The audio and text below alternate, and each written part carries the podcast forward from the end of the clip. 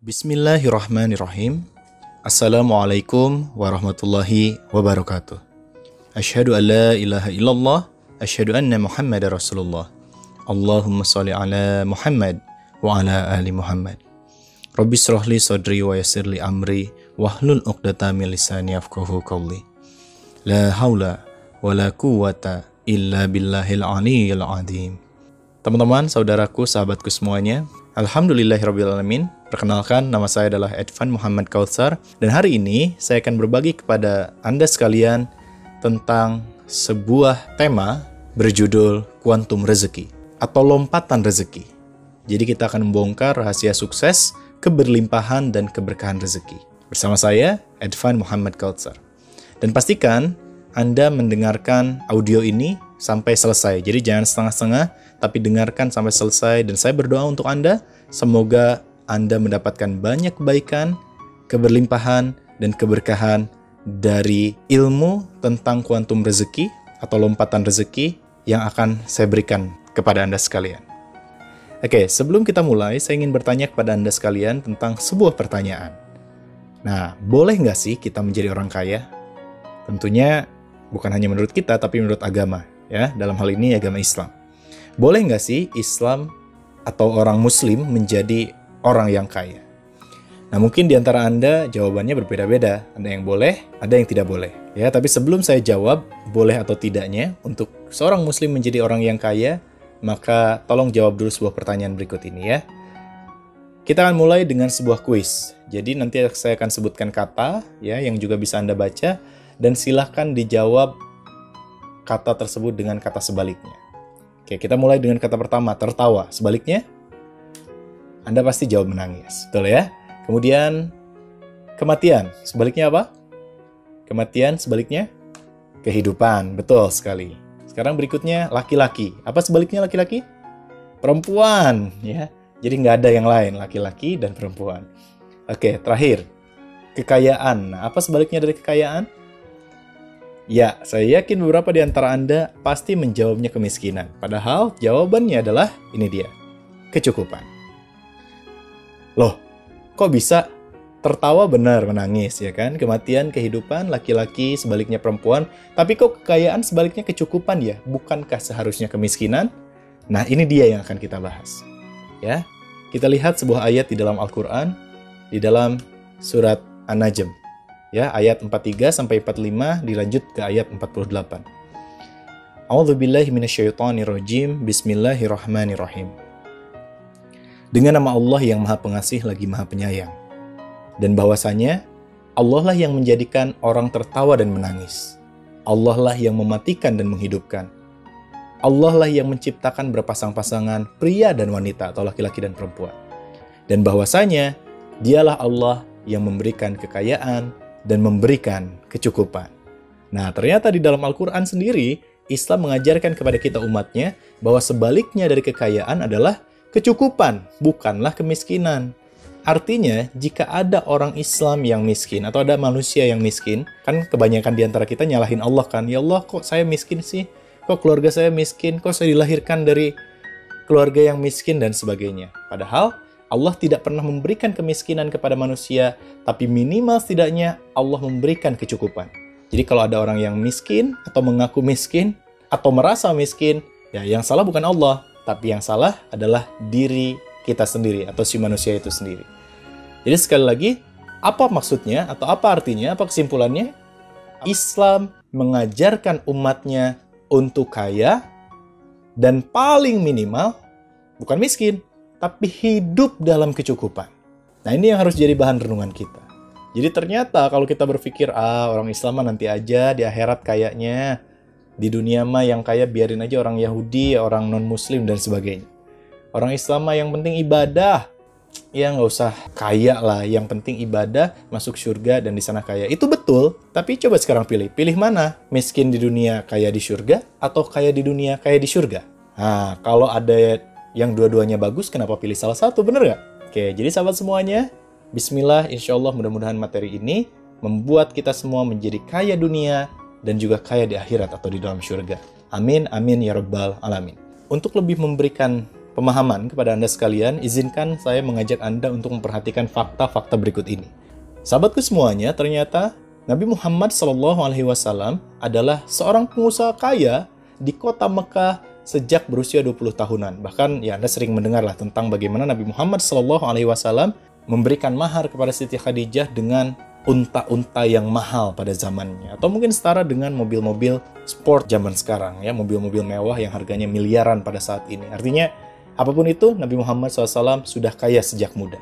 Lihat uswatun hasanah pedoman kita tuntunan kita orang yang harus kita ikuti gerak-geriknya bahkan cara bicaranya cara hidupnya segala hal yang pernah beliau lakukan harus kita ikuti salah satunya adalah menjadi orang kaya dan kemudian, empat sahabat Nabi adalah pengusaha kaya raya. Nabi Sulaiman adalah raja yang kaya raya. Dan bahkan di dalam hadis Rasulullah pernah bersabda bahwa sesungguhnya kemiskinan mendekatkan kepada kekufuran. Dan juga Allah Subhanahu wa taala lebih mencintai hamba-hambanya yang kuat dibandingkan hamba yang lemah. Kuat dalam hal apa ya? Semua. Kuat fisiknya, kuat ilmunya, kuat hartanya. Intinya orang muslim yang kuat lebih Allah cintai dibandingkan muslim yang lemah. Dan kemudian Islam pun mengajarkan bahwa meninggalkan ahli waris dalam keadaan cukup jauh lebih baik dibandingkan meninggalkannya dalam keadaan fakir. Sekali lagi apa kesimpulannya? Orang Islam, kita umat muslim harus kaya. Tapi di antara kita pasti ada yang berpikir atau pernah setidaknya berpikir bahwa uang itu pangkal keburukan. Ya wajar ya karena orang korupsi karena uang. Ya contohnya orang korupsi karena uang. Orang mencuri karena butuh uang. Betul? Orang maling karena butuh uang. Ya begal beraksi di jalanan karena butuh uang. Akhirnya kita berpikir, berkesimpulan bahwa uang adalah pangkal keburukan. Akhirnya orang-orang anti dengan kekayaan dan lebih memilih untuk menjauh dari kekayaan. Teman-teman semuanya, jika Anda berpikir bahwa uang adalah pangkal keburukan, maka coba perhatikan kalimat saya berikut ini. Teman-teman, justru jika kita memiliki uang, insya Allah kita bisa lebih bermanfaat untuk umat. Kekayaan itu memang bukanlah tujuan, melainkan cara kita atau jalan menuju kebermanfaatan. Contohnya, ini dia, kita bisa menyantuni, kita bisa menyantuni mereka yang lemah, kemudian kita bisa berangkat haji dan umroh, kita juga bisa beramal jariah, kemudian kita juga bisa menegakkan ekonomi syariah, kemudian kita juga bisa berjihad melalui harta di jalan Allah. Kemudian kita juga bisa meningkatkan posisi umat di hadapan umat lainnya. Kemudian tentu kita semua ingin menghajikan dan mengumrohkan orang tua kita dan orang-orang yang kita cintai. Kemudian kita pun bisa membangun masjid dan pesantren dan juga bisa membangun rumah yatim dan duafa serta bahkan kita pun bisa membangun rumah tahfiz. Masya Allah. Oke teman-teman semuanya, saya mau tanya deh sama Anda sekalian. Mau tidak Anda berangkatkan orang tua dan mertua berhaji atau berumroh? Pasti mau. Memberikan pendidikan terbaik untuk anak? Pasti mau kita semua pasti ingin berbuat kebaikan itu. Dan salah satu caranya adalah kita harus kuat secara ekonomi, secara finansial, kita harus menjadi orang yang kaya. Oke, sampai sini setuju ya bahwa orang Islam itu harus kaya. Tapi faktanya, mari kita lihat bersama-sama. Ternyata 90% kekayaan di dunia dikuasai oleh hanya 10 orang saja. Artinya, 10% orang kaya menguasai kehidupan 90% orang yang biasa-biasa saja atau kaum menengah dan menengah ke bawah. Dan yang 10% tadi ternyata mayoritasnya isinya adalah kaum Yahudi. Makanya Israel bisa berdiri tegak di tengah lautan negara Arab. Ya, ini yang luar biasa nih, dampak ekonomi dan finansial. Kemudian, kehidupan 90% orang di dunia ini justru sangat jauh dari kata ideal. Penghasilannya kecil, utang di mana-mana, dan pengeluaran yang besar adalah kehidupan mereka sehari-harinya. Dan akhirnya hidupnya tidak tenang ya, karena dikejar utang, kemudian dikejar masalah, biaya anak, belum lagi kalau sakit, berobat, semua harus menggunakan uang. Artinya apa? Orang Islam harus kaya. Kalau Anda kaya, Anda bisa membangun rumah sakit yang terjangkau untuk umat. Anda bisa membangun masjid yang nyaman untuk ibadah. Anda bisa membangun tempat-tempat yang hari ini tak mampu dijangkau oleh orang menengah ke bawah dan Anda bisa membuat mereka bisa merasakan kebahagiaan. Tentunya dalam hal ini adalah sangkut pautnya dengan ibadah kepada Allah Subhanahu wa taala. Pertanyaan berikutnya, mengapa itu semua bisa terjadi? Semua itu teman-teman, Bapak Ibu sekalian, sahabatku semua, semua berasal atau berawal dari kesalahan mindset yang akhirnya menjerumuskan 90% orang tadi yang sempat saya bahas menjadi semakin jauh dari kekayaan. Terutama dalam hal ini adalah dalam memandang rezeki. Loh maksudnya apa? Jadi gini teman-teman, sahabat semuanya. Kita sering kali terlalu sibuk mengejar-ngejar rezeki tanpa memahami sifat dan karakteristik rezeki. Akhirnya apa? Semakin dikejar, semakin jauh dan terus menjauh. Itulah sifat rezeki. Ya, sama halnya dengan dunia, semakin kita mengejar dunia, dunia semakin jauh meninggalkan kita. Nah, lalu bagaimana kuncinya?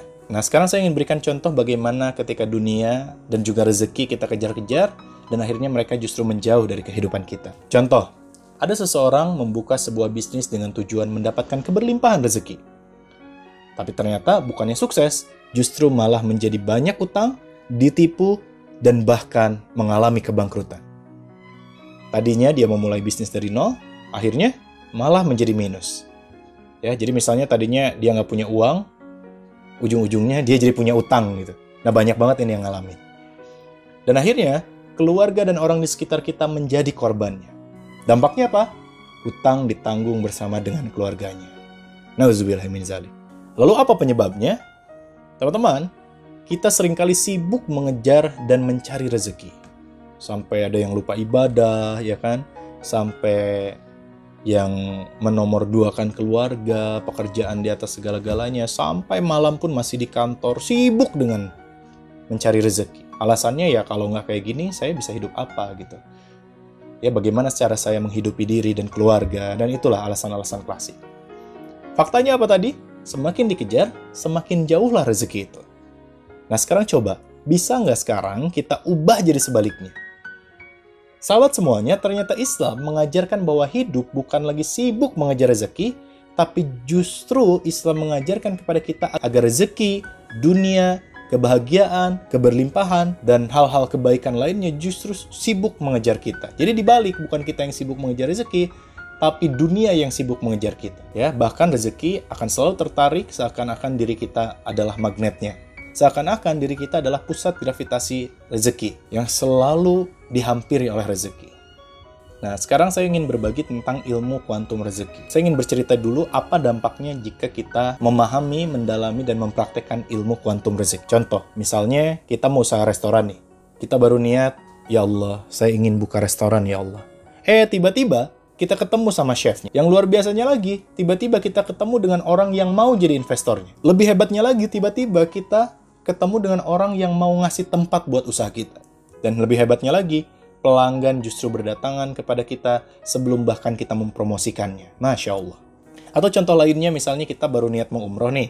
Eh tiba-tiba ada yang menawarkan umroh gratis. Diberilah tiketnya. Yang luar biasa ternyata pas dilihat tiketnya bukan hanya satu, tapi ternyata lebih dari satu. Akhirnya kita juga bisa mengajak kedua orang tua, istri, anak, dan orang-orang yang kita cintai. Atau misalnya kita butuh kendaraan atau mobil, tapi uang baru ada sekitar 40 juta. Kita menahan diri untuk melakukan riba dan kita berserah kepada Allah. Kita yakin bahwa Allah memberi rezeki. Eh, tiba-tiba ada orang yang berkenan untuk memberikan mobilnya seharga uang yang kita miliki tersebut. Masya Allah. Dan teman-teman, tiga contoh kisah tadi adalah kisah yang pernah saya alami sendiri. Artinya, ilmu kuantum rezeki ini bisa dilakukan oleh siapa saja yang mau belajar dan mau mengaplikasikannya insya Allah. Amin ya Rabbal. Oke kita lanjutkan. Teman-teman semuanya, Alhamdulillahirabbil Alamin. Masya Allah, atas izin Allah, semua bisa menghampiri kita bahkan saat kita baru berniat dan berdoa untuk mewujudkannya. Pola inilah yang disebut dengan ilmu kuantum rezeki. Teman-teman semuanya, saya ingin bercerita tentang sebuah kisah sumur di Madinah.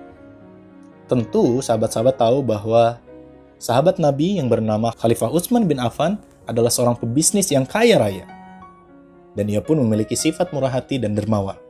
Dan ternyata beliau sampai saat ini masih memiliki sebuah rekening di salah satu bank di Saudi Arabia dan rekening tersebut masih dengan nama beliau, Usman bin Affan. Masya Allah. Dan teman-teman semuanya, tahukah Anda bahwa rekening tadi yang saya ceritakan, rekening itu adalah salah satu rekening dengan saldo uang tabungan terbesar yang dimiliki oleh pemilik rekening di Saudi Arabia. Bayangkan, orangnya sudah tidak ada, orangnya sudah meninggal dunia 1400 tahun yang lalu, tapi rekeningnya terus bertambah dan bertambah dan saat ini dimiliki oleh seluruh keturunannya, sebagiannya lagi bahkan diberikan kepada anak yatim dan piatu. Sahabatku semuanya, dulu pada zaman Nabi Muhammad SAW, kota Madinah pernah mengalami kurangan air Satu-satunya sumber air yang tersisa pada waktu itu adalah sebuah sumur milik seorang Yahudi. Nama sumurnya adalah Sumur Raumah. Rasanya diceritakan sangat mirip dengan sumur Zamzam. Kaum muslimin dan penduduk Madinah terpaksa harus rela antri dan membeli air bersih dengan harga yang mahal dari seorang Yahudi yang kaya raya itu. Karena Rasulullah SAW prihatin atas kondisi umatnya, kemudian beliau bersabda, Wahai sahabatku, siapa saja di antara kalian yang mau menyumbangkan hartanya untuk dapat membebaskan sumur itu, lalu menyumbangkannya untuk umat, maka aku jamin akan mendapatkan surga dari Allah Subhanahu wa taala. Tiba-tiba kemudian Utsman bin Affan segera bergerak untuk langsung menghampiri pemilik sumur dan ia menawar untuk membeli sumur rumah tersebut dengan harga yang sangat tinggi. Tapi sayangnya, walau sudah diberi penawaran yang tinggi, pemilik sumur tetap tidak mau menjualnya. Jadi dia bilang, seandainya sumur ini saya jual kepada wahai Usman, maka aku tidak memiliki penghasilan yang bisa aku peroleh setiap hari. Itulah alasan kenapa dia tidak mau menjual sumurnya. Kemudian Utsman bin Affan yang ingin sekali mendapatkan surga dari Allah Subhanahu wa taala tidak kehilangan cara dan kemudian Utsman bin Affan yang ingin sekali mendapatkan balasan surga dari Allah Subhanahu wa taala, dia tetap tidak menyerah untuk bisa membeli sumur ini. Kemudian dengan kecerdasannya ia bertanya, "Wahai pemilik sumur, gimana kalau misalnya saya beli setengah dari sumurmu?" Orang Yahudi itu heran, kemudian dia balas bertanya, begini, kata Utsman. Kalau engkau setuju, maka kita akan memiliki sumur ini bergantian. Satu hari sumur ini menjadi milikku, esoknya kembali menjadi milikmu. Lusa jadi milikku lagi, dan demikian selanjutnya berganti-gantian setiap harinya. Gimana? kata Utsman. Yahudi itu pun langsung berpikir cepat, dan dia berpikir, saya bisa dapat uang besar dari Utsman tanpa harus kehilangan sumurnya. Akhirnya, si Yahudi setuju menerima tawaran Utsman tadi, dan akhirnya disepakatilah bahwa pada hari tersebut sumur Raumah adalah milik Utsman bin Affan, dan besoknya baru menjadi milik orang Yahudi tersebut. Utsman pun segera mengumumkan kepada penduduk Madinah yang mau mengambil air di sumur Raumah, dia katakan, Wahai penduduk Madinah, silahkan kalian ambil air dari sumurku hari ini. Gratis. Wah, bayangin teman-teman semuanya, sahabat semuanya, Mendengar hal itu, penduduk Madinah langsung berbondong-bondong mengambil air dari sumur itu. Dan Utsman berkata, pastikan air yang kau ambil cukup untuk digunakan dua hari. Karena esok, sumur ini bukan lagi milikku, kata Utsman bin Affan. Keesokan harinya, orang Yahudi tadi mendapati bahwa sumur miliknya ternyata jadi sepi pembeli. Kenapa? Ya karena kita tahu sendiri bahwa penduduk Madinah sekarang jadi memiliki persediaan air di rumahnya. Yahudi itu merasa semakin bangkrut, semakin tidak mendapatkan keuntungan, dan dia pun langsung mendatangi Utsman. Dia langsung bertanya kepada sahabat Utsman, Wahai Utsman, belilah setengah lagi sumurku ini dengan harga yang sama seperti engkau membeli setengahnya di hari kemarin. Kemudian Utsman langsung setuju, dan langsung dibelinya sumur itu dengan harga yang sama, maka kemudian sumur itu pun menjadi milik Utsman sepenuhnya. Kemudian sahabat Utsman mewakafkan sumur itu kepada penduduk Madinah dan sejak saat itu sumur tersebut dapat dimanfaatkan oleh siapa saja, termasuk dan sejak saat itu sumur tersebut bisa dimanfaatkan oleh siapa saja, termasuk oleh pemilik sebelumnya. Setelah sumur itu diwakafkan untuk kaum muslimin, tumbuhlah di sekitar sumur itu beberapa pohon kurma dan terus berkembang bahkan bertambah. Dan sejak saat itu, Daulah Utsmaniyah memeliharanya hingga semakin berkembang dan juga kemudian dipelihara, diurus dan dikembangkan Hingga saat ini, pemerintah Saudi Arabia menjual hasil kebun kurma ini ke pasar-pasar. Setengah dari keuntungan itu disalurkan untuk anak-anak yatim, fakir miskin, dan juga duafa. Sedang setengahnya ditabung dan disimpan dalam bentuk rekening khusus milik beliau di salah satu bank atas nama Usman bin Affan di bawah pengawasan Departemen Pertanian. Rekening tersebut menjadi salah satu rekening dengan saldo yang terus bertambah dan tak pernah habis walaupun dibagikan kepada keturunan Utsman bin Affan dan juga dibagikan lagi oleh mereka kepada orang-orang yang membutuhkan. Sampai kapan pun uang rekeningnya bukannya makin menipis atau habis, justru semakin bertambah dan bertambah. Itulah kuantum rezeki yang diajarkan oleh Islam kepada kita 1400 tahun yang lalu. Masya Allah. Saya doakan semoga siapa pun yang mendengarkan audio ini pun juga mendapatkan keberkahan, keberlimpahan, lompatan atau kuantum rezeki, dan kemudian menjadi orang-orang yang setiap hari hidupnya sibuk dikejar oleh rezeki. Masya Allah. Apa kesimpulannya? Sahabatku semuanya, rezeki bukan hanya sekedar harta, tapi berbagai kebaikan, keberlimpahan, keberkahan dari Allah Subhanahu wa taala. Kita semua bisa mengalami kuantum atau lompatan rezeki dengan cara-cara yang Allah ajarkan dalam Al-Quran dan Sunnah. Sehingga masalah-masalah rezeki yang kita alami dalam kehidupan, seperti contohnya masalah hutang piutang, yang belum punya jodoh, belum punya keturunan, yang sakit-sakitan, belum punya pekerjaan, belum punya rumah, belum punya kendaraan, atau anak yang belum soleh atau jauh dari kata soleh, maka insya Allah dengan ilmu kuantum rezeki ini, insya Allah akan Allah berikan solusi dari setiap permasalahan hidup kita.